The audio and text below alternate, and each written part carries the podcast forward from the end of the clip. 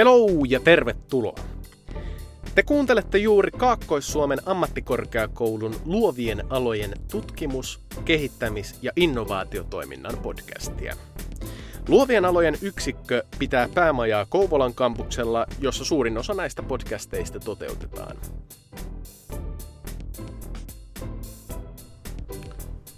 Jyrki Kangas, Mr. Porjats.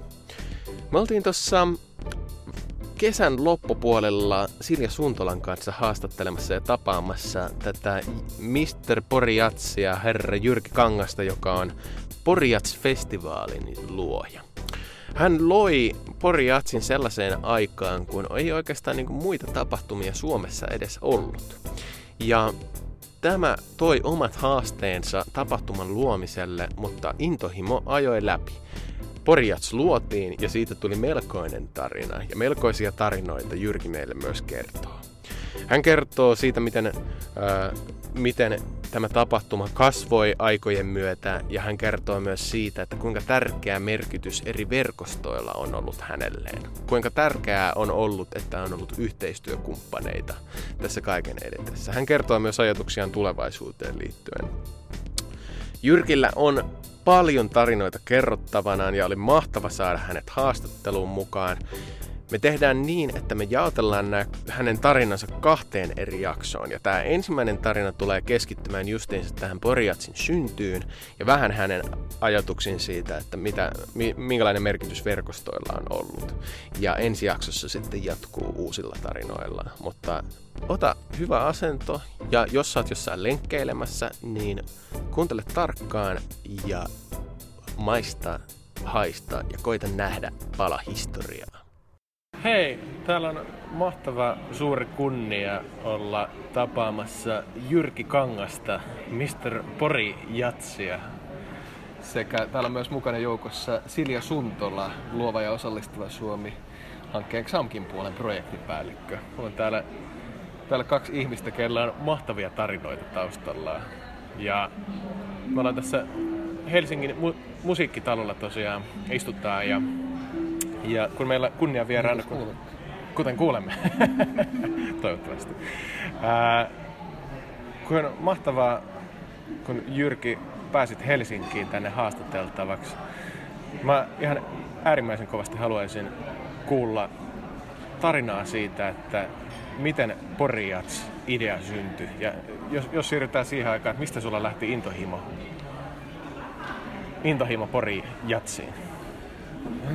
No juttuahan voidaan venyttää ja typistää ja tiivistää, mutta ensimmäiseksi täytyy ymmärtää maailman kuva, minkä näköistä maailmaa elettiin 60-luvun alkupuolella. Hmm. Elettiin tämmöistä sodan jälkeistä murroskautta ja se sodan jälkeinen tämmöinen suomalainen niin kuin, yhteiskunnan kasvaminen ja kehittyminen oli tapahtunut vähän niin kuin, mitä se olisi, vanhan liiton ehdoilla. Mm. Jotakin esimerkkejä. Ihmiset kävi esimerkiksi tanssilavoilla tumma puku päällä ja kravatti kaulassa tanssimassa. Ja kun äh, tuota, 1800-luvulla oli säädetty kirkkopyhiä, niin, niin oli muun muassa huvikieltoja neljä kertaa vuodessa, että ei saanut esittää elokuvia ravintoloissa ei saanut olla musiikkia mm-hmm. eikä, eikä mitään, mitä voida, voidaan laskea huvitukseksi. Ja näin ollen kaikki suomalaiset nuoret jatsimuusikot, joita silloin oli jo aika hyvin, niin oli vapaana, kun heinäkuun toinen viikonloppu oli eräs kirkkopyhä, mitä rukouslauantai. Ja kun kaikki oli vapaana ja soitti tanssiorkestereissa niin ansaitakseen leipää sen jatsin lisäksi, niin oli tullut muutaman vuoden aikana tavaksi kokoontua Poriin jameihin. Kun meillä oli sellainen ystäväysmiehen ravintola, joka sulki ovensa ja se oli 400 suomalaista muusikkoa sisällä salaa. Ja, Vitsi. Se on nimeltään puistokeskus. Ja siellä sitten soitettiin ja jammailtiin. Ja tätä oli tapahtunut neljä kertaa vuodessa, monta vuotta, vuodesta 62 lähtien. Mm. Tästä rukouslavantaista ja näistä salasista jameista kehittyi idea, että järjestetään niin kuin samaan aikaan ulkoilmatilaisuus, mm. festivaali. Mm. Kun me oltiin nähty elokuva Jazz on a Summer Day, joka oli vähän vastaavat olosuhteet käsittävä paikka tuolla Connecticutissa Yhdysvalloissa. Mm. Ja näin ollen saimme ajatuksen, että järjestetään tämmöinen festivaali ja mm. sehän oli kielletty, se oli huvitusta, se ei ollut mahdollista. Niin me annoimme lupaa järjestää kulttuuritilaisuuden, eikä huvitilaisuutta. Ja, ja silloin tämmöiset luvat myönsi paikallinen poliisipäällikkö. Ja menimme Lars Paidon nimisen paikallisen poliisipäällikön puheelle ja keskustelimme äh, mahdollisuus saada järjestää niin kuin kulttuuritilaisuus. Mitä, mitä vuotta tällä elettiin? Tällä elettiin vuonna 65. 65? Joo. Että vuonna 66 me järjestäisimme kulttuuritilaisuuden ulkoilmassa tuohon aikaan. Ja, ja Lars Paido noin kuvitteellisesti katso lakikirjasta. Jats, jats, jats, jats. Ei löydy, ei löydy täällä huvituksissa. Että ja. ilmeisesti se on sallittu, kun se ei ole kielletty.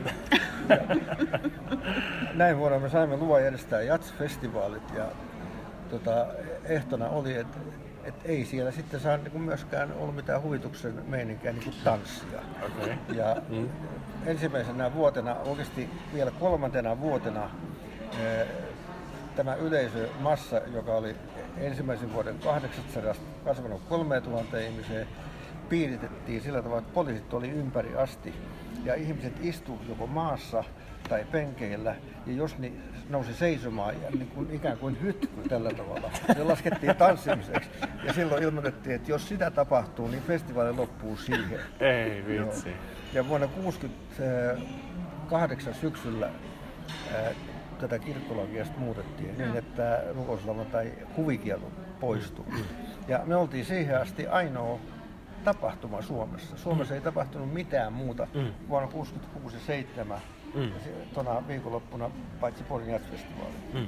No sittenhän tietysti tästä kaikki innostujat tuli Uhmot ja Savonlinnat ja Kaustisit ja kaikki alkoi siinä heti, heti sen jälkeen, mutta että, että nämä olosuhteet aiheutti sen, että meillä tuli tuommoinen heureka järjestää tuommoinen kulttuuritilaisuus. Jos ei olisi ollut kirkkopyhää ja näitä kieltoja ja joka paikassa olisi ollut tanssia, niin ei me oltaisi varmaankaan rohjettu ruveta kilpailemaan silloin sen niin kuin, tämmöisen huvituskulttuurin kanssa jatsmusiikilla, joka on täysin marginaalista ja tuntematonta mm, mm. ihmisille. Et sillä tavalla se pääsi alkuun. Ja kolmessa vuodessa, kun laki muuttui, niin me oltiin kuitenkin revitty semmoinen etumatka mm. muihin medioissa ja näin poispäin, että kun tanssilupa taas tuli, niin mm. sillä ei ollut enää mitään merkitystä. Mikä? Ja, ja sitten täytyy muistaa toinen asia, mikä niin. liittyy oikeasti niin kuin maailmanhistoriaa. Mm. Ja se on äh, vuosi 1968, mm. kun oli opiskelijamellakat Pariisissa. Ja, ja. Silloin muuttui koko maailma. 67, kun katsotaan niin kuin valokuvia Pori Jazzfestivaalilta, niin siellä tosiaan istutaan niin kuin puku päälle ja kravatti kaulassa. Mm. Ja vuonna 68 kaikilla on pulsongit ja resupekavehkeet mm. päällä ja, ja puhettakaan mistään niin kuin puvuista enää. Mm. Ei esiintyjillä eikä ihmisillä. Ja tämä maailma vaihtui, vaihtui vuodessa aivan totaalisti. Ja semmoista, semmoista murros, murrosta niin kuin kulttuurielämässä ja, ja tämmöisessä vapaa-aikakäyttäytymisessä ei ole koskaan ennen ollut niin nopeasti eikä myös sen jälkeen. Riittikö siitä paljon puhetta silloin, kun ei saanut liikkua mitenkään? Että oli, näkyykö se ihmisissä, että, että, että, että oliko ne harmistuneita, että ne piti olla paikoillaan? No, mä, ne dokas. Siis kaikilla oli niin kuin täyslastia. Ja, ja silloin oli kulttuuri muuttunut semmoiseksi, että nuoret ihmiset ei juonut siis kirkasta viinaa, yeah, yeah. vaan se oli punaviiniä, mitä oli siis yeah. silmittömästi yeah. joka paikassa. Ihmiset istuivat ja joi punaviiniä ja kuunteli, että semmoista se oli. Mistä, mistä ne esiintyjät? Oliko ne paikallisia suomalaisia? No kyllä heti alusta lähtien oli aina muutama ulkomainen. Ja, ja, ja, ja sitten mistä sanotaan nyt ensimmäisen viiden vuoden jälkeen niin kuin enemmistö on ollut ulkomaisia ja, ja vähemmistö suomalaisia. Ja. Silloin kun esiintyjämäärä kasvoi yli sadan, niin sitten niitä oli jo enemmän kuin, enemmän kuin puolet ulkomaisia. Mikä sulla on siinä niin kuin syvin ajatus sillä ollut, että halusit sä, että, niin kuin, että ihmiset kokoontuu yhteen ja nauttii musiikkia vai mistä sulle niin tuli se suurin nautinto siinä? No jälkikäteen ajatella on, on hiukan vaikea niin kuin saada sellaisia niin muistikuvia aikaan, mutta et siinä ei missään tapauksessa ollut kysymys mistään niin kuin bisneksen te- ajatuksesta, mm. eikä rahan himosta, eikä mm. sen tyyppisistä asioista. Et pikemminkin se oli pakko mielle niin kuin jatsmusiikin kehittämiseen. Mm, mm. Ja tuohon aikaan mä olin siis 60 62-72 mä soitin kaupunginostin klasarimusaa, mm. kontrabassoa ja loppuvaiheessa oli siellä myös intendenttinä samaan aikaan. Et, et, ei se mun missioni ainoastaan ollut jazzmusiikkia, vaan mm. siis ylipäänsä live-musiikkia ja niin, Mutta kyllä se sellainen pakkomielle oli enempikin. Ja jos mä ajattelen sitä käyttäytymistä, mitä se noin kymmenen hengen ydinporukka oli niin ja kun siinä oli vähän niin kaiken näköistä, siellä oli kirjailijoita ja muusikoita ja dikkareita ja, ja näin poispäin, jotka oli jollakin tavalla niin neutraaleja tullessaan mm. siihen yhteisöön, mm. niin e, niistä tuli jollakin tavalla niin kuin fanaatikkoja siinä, mm. siinä ilmapiirissä. Mm. Siis semmoisia, että ne alkoi taistelemaan niin kuin jatsin puolesta mm. ja kun ruvetaan taistelemaan joku puolesta, niin sitten ollaan jotain vastaan. Mm. Niin se, se ketä vastaan me, oltiin. Oli tämmöinen niin, niin sanottu tämmöinen poliittinen ja virallinen kaupunkiyhteisö. Se oli meidän suurin vihollinen. Mä olin siis kaupunkipalveluksessa. Joka tapauksessa. Se oli, se oli meidän suurin vihollinen ja, ja kaikki tämmöinen byrokraattisuus. Ja se, se, sitä vastaan niin sit taisteltiin. Ja se taistelu kesti, oikeasti se kesti aidosti vuoteen 86 asti, 20 vuotta. Mm. Ja tota, me otettiin siitä kyllä kaikki irti. Siis että siellä kävi presidentti Koivisto tai joku tämmöinen, niin äh, me huolehdittiin, että, että medioissa kerrotaan, että se on Porjats 66 ry yhdistyksen vieraana, mm. eikä halua tavata kaupungin poliitikkoja. Ja, ja tuota, kaupungin poliitikot tietysti oli hurjana, eikä me kutsuttu niitä koskaan mihinkään. Mm. Ja, ja me saatiin yleisön sympatiat puolellemme ja, ja massoittain yleisöä. Mm. Ja me ei oltaisi saatu, jos me oltaisiin niin ikään kuin liittouduttu vanhan liiton kanssa. Et, et, et kyllä siinä oli paljon tämmöistä taktiikkaa, joka tuli sen, sen vastustamisen myötä. Siis me kasvettiin taistelemaan mm. sen asiamme puolesta, että sitä se oli aika paljon. Niin Kekkonen ei sitten käynyt Porjatseissa? Ei käynyt, joo. Joo, joo. Mutta sen jälkeen presidentti on kyllä, kyllä sit käynyt ja, ja. ja, ja järjestää kaikki niistä ovat kokeneet olevansa niin sen festivaalin vieraina, eivätkä kaupungin vieraina. Kyllä, kyllä. Tarja Halonen viime, viimeiset 12 vuotta kävi siellä eikä halunnut tavata yhtään niin virkamiestä eikä poliitikkoa. Eli siitä on, kun sä aikaisemmin tässä kun puhuttiin, niin Joo, oletko se sitä mieltä, että kun Suomi Areena tuli kuvioihin, niin sitten, että on, onko se sitten niin kuin, että jos poliitikot tulee sinne, niin ne on enemmän niin vapaa-ajalla vai onko, vai onko Suomi Areena tuonut sitten tähän se no, poliittisen siis näkökulman? Poliitikot alkoi käymään siellä 80-luvulla, joo, joo. mutta me pidettiin huoli, että ne on niin meidän vieraita, just, eikä just, just, just. Ja, ja poliitikot ja sponsorit oli niin niitä meidän vieraita ja yeah.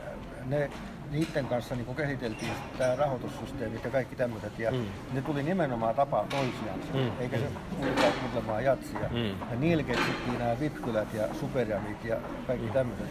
Ja sitten kun tätä oli tehty 40 vuotta, mm.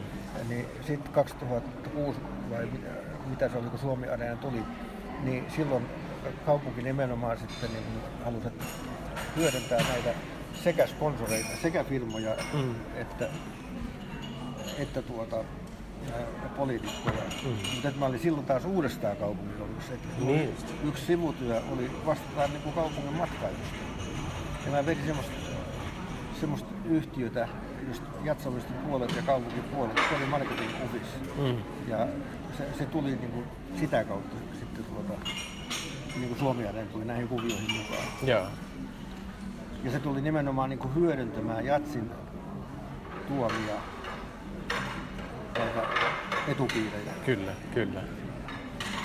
Missä? Tähän Suomi niin kuin eh, vetää itsellään ja omillaan, ettei se tämä vetoapuja enää tarvitse. Niin. Missä vaiheessa ää, Porjats lähti sitten niin kuin sellaiseen niin supernousukiitoon? On, onko se ollut sellaista niin kuin, tasasta nousua koko ajan vai oliko jossain vaiheessa? Se lähti tarkalleen ottaen maaliskuussa 79. Okei. Okay. Ja sen tota, historia tai elinkaaret on niin tämmöiset. Tuossa on niin aikajana. Mm-hmm. 70, 80, 90, 2010, 20 ja näin poispäin. Niin, Mä käytän hirveästi aikajanoja kanssa. Niin, tota, tämä ensimmäinen viisivuotinen talkoohomma, se oli tämmöinen niin elinkaari, se väsy Joo. saturoitu. Joo. Ja ihmiset ei jaksanut enää harrastaa semmoista, niin kuin, semmoista duunaamista kuin repiä lippuja tai Mm, kantaa mm. penkkejä. Ja siihen otettiin sitten niin ulkopuolisia urheiluseuroja tämmöisiä. Mm. Ja, tuota, sit se, ja tässä kohtaa siitä tuli mulle niin oikeasti joku sortin työ. Et se oli vapaaehtoista tuohon. Mm. Ja sitten se yleisömäärä 3-4 tuhatta, niin se meni kahdessa vuodessa 13-14 tuhanteen yhdessä tilaisuudessa. Ja mm. siitä tuli tommonen niin kuin elinkaari. Ja se saturoitu siinä 78, oli sellaiset sateet ja me oltiin tehty samalla lailla sitä hommaa, niin kuin sama kaava ja samat paikat ja Mm. toistettu hyvä itseämme. Ja se sateesta johtuu se tunnelma läsähti ja tuota, mä olin tässä vaiheessa, mä tein niin kuin osuuspankin sivutöinä, niin, tai päätyä, sekin oli olevan niin kuin ATK-hommia. Joo. Ja sitten kun tuli tämä, tämä alamäki, niin mä jätin sitten tommoset pois ja rupesin tekemään, että nyt sitten pannaan tämä kuntoon. Ja sitten alkoi 80-luku ja ö, periaatteessa niin kun, tässä kohtaa lähdettiin niin kun, tekee konsertteja Amerikassa ja tekee näitä vaihtosopimuksia Detroittiin ja lähdettiin niin kuin, että et, juu, et, Niin tälle oli tämä Amerikan reissu. ää, Tai Joo, reissut. Tai reissu, siis joka vuosi kolme neljä kertaa. Niin, niin, niin. Mm. Suomalaiset bändit kävi siellä ja kaikki, kaikki tämmöiset merkittävät suomalaiset jatkoyliopistot tuli tai kansainvälisiä, Mm. niin ne on suurin piirtein tona ajankohtana niin kuin talutettu kädestä ulkomaille. Silloin ei si- sinne niin vaan menty. Just. Joo. Kaikki nämä Perkot ja Pyysalot ja Sarpilat ja Perkiömäet ja kaikki ne soitti Pori Big Bandissa, joka oli meidän koulutusorkesteri. Kyllä. Ja tuota, tuossa kohtaa se nousi, niin kuin, tämä oli semmoinen niin kuin kansainvälistymisvaihe ja Mm. tehtiin niin kaiken näköistä. Ja tuossa kohtaa tehtiin se Original suunnitelma, Mm. Joka toteutui. Tässä on 90, 2000, niin se avattiin toulla. Joo. Et ton, ton aikaa se kesti niin toteuttaa se. Tai siis areena avattiin tollo, mutta siinä välillä sit yksi kerrallaan niitä asioita meni eteenpäin. Kyllä. toi homma saturoitu tuossa 90, 90 paikkeilla. Tuli sateita ja näin pois. Me toitet, toistettiin oikein hienoja festivaaleja ja kansainvälisyyttä ja, ja satsattiin niin kuin, eh, liikaakin kaiken näköisiä, että meille ei niin sanotusti niin kassa kestänyt sitä toimintaa ja tuossa tehtiin osakeanti ja muutettiin niin kuin, tehtiin osakeyhtiö niin kuin tämmöiseksi rahankeräyshommaksi. Joo. Sitten elettiin 90-luku, noin, silloin tuli kaiken näköistä pop-tähteä, Phil Collinsia ja Chuck Berryä ja James Brownia ja Ringo Starria ja kaikki niin tämän, tämän tyyppisiä. Joo. Se saturoitu tuossa kohtaa, 99, oli kauhean matala paine, vaikka oli tota, hyviä muusikoita, mutta Mm. mm. taas kerran, että tämä on nähty. Mm. Selvä. Eikä me ole vieläkään opittu, että on nähty, on nähty, on nähty. Ja sitten tuossa kohtaa niin taas uudet ponnistukset ja areena avattiin tuossa kohtaa. Sitten päästiin niin näihin, sä oot tuossa kohtaa Stingia kuunnellut ja Joo. Stevie Wonderia ja Santanaa ja Joo. tommosia. Nyt, nyt se on niin tollain mennyt se elinkaari. Et tässä kohtaa oli 18 estraadia, 12 konserttipaikassa Joo. ja nyt niitä on kaksi. Kirjuri ja kafe ja muuta. Just. Et se, se on kujuttunut ihan kasaan olemattomaksi ja, ja surkeasti toteutettuna. Ja mä sanoisin kun nyt, että, että mä ihmettelin, ettei se, ettei se, se täydellinen niin kuin mahalasku medioissa tapahtunut jo tänä vuonna. Mitä siellä on sitten tapahtunut? Ei mitään. Siis, siis siellä ei ole tapahtunut mitään? Siis ihmiset joo, menee joo. kirjuriin, kukaan ei kirjoita niistä lehdissä, niistä ei näy televisio mitään, kukaan ei ole kiinnostunut mistään. Myydään semmoinen minimimäärä lippuja. Ja. Se oli aikanaan joku 70 000 lippua, nyt se on hiukan yli 50 000. Ja, ja. ja, ja tuota, sit on lopetettu nuo konserttipaikat, kun ne on kannattamattomia. Ja, ja siitä tunnelmasta ei ole mitään jäljellä. Just. Ja nyt ollaan niinku tuolla ja nyt sitten odotetaan tietysti, mitä tapahtuu. Mm. Että tota, miten tämä seuraava elinkaari tai toi nousu saadaan aikaiseksi. Koet sä, että Pori on sun tällainen musiikillinen babylapsi? No ilman muuta. Että, Joo. Että kaikissa näissä kohdissa, mm. niin totta kai mun roolini on ollut ratkaiseva. Tuossa kohtaa otin sen niin työkseni. Ja, ja tuossa kohtaa periaatteessa vaihdatutin niin kuin kaikki toimihenkilöt ja yeah. hallitukset ja muut. Tuossa kohtaa juuri uudestaan kaikki pihat, jotka ei vedä nimeä vekseliin. Yeah, yeah. Ja, näin se on niin kuin mennyt eteenpäin. Ja tuossa kohtaa minun piti pistää 8-9 niin hommat niin kuin omaa rahoitusta, 2,4 miljoonaa markkaa, eli puolet liikevaihdosta. Yeah, yeah. Nyt mä panttasin omaisuuteni ihan, otin rahaa pankista lainaksi ja, ja, se, ja tehtiin osakeanti ja muut tämmöistä, että se pelastui sillä. No siinä on aika helppo sanoa, että hei, ne jotka ei nimeä vekseliin, ne lähtee mm. menemään. Sitä, sitä valtaa tietysti voi siinä kohtaa ottaa, ei sitä kukaan tuuppaa. Mm. Mutta että tällä tavalla on sellainen niin toiminnan vapaus. Joo, joo, joo.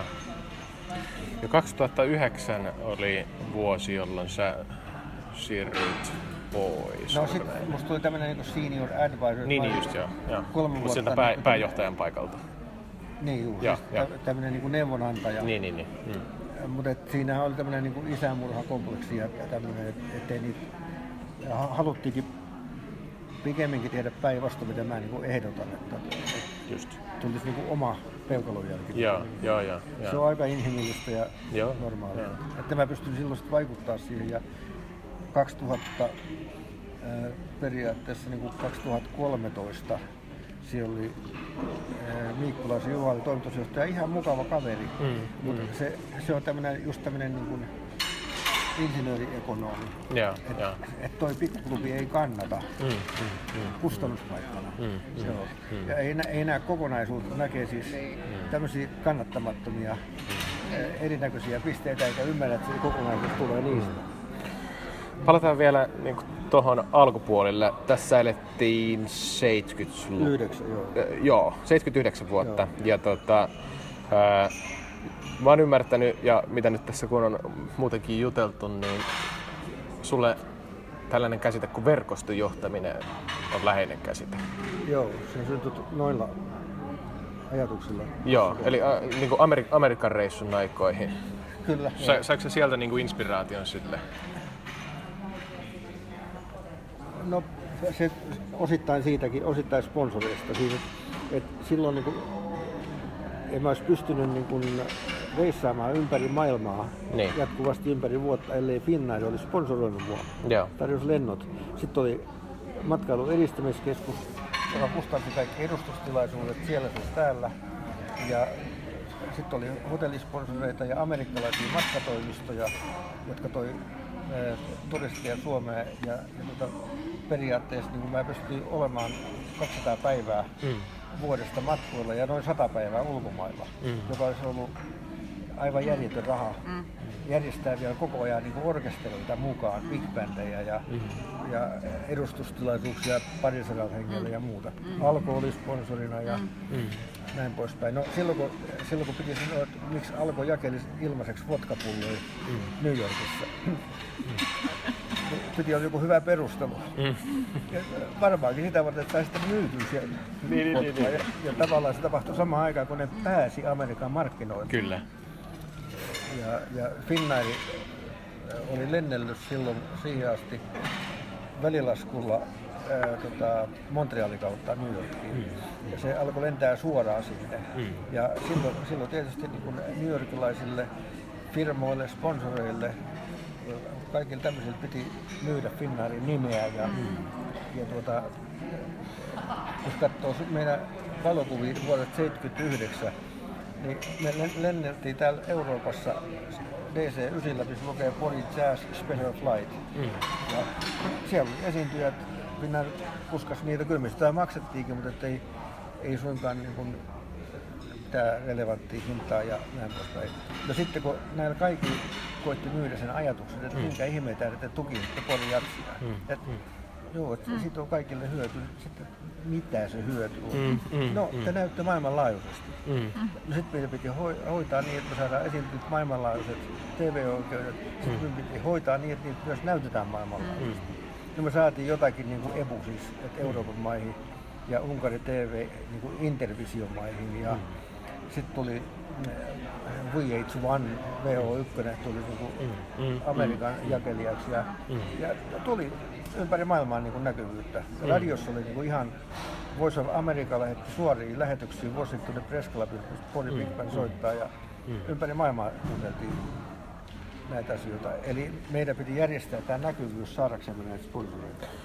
Ja niihin aikoihin verkosto lähti kasvamaan Joo. suuriin mittoihinsa. Joo.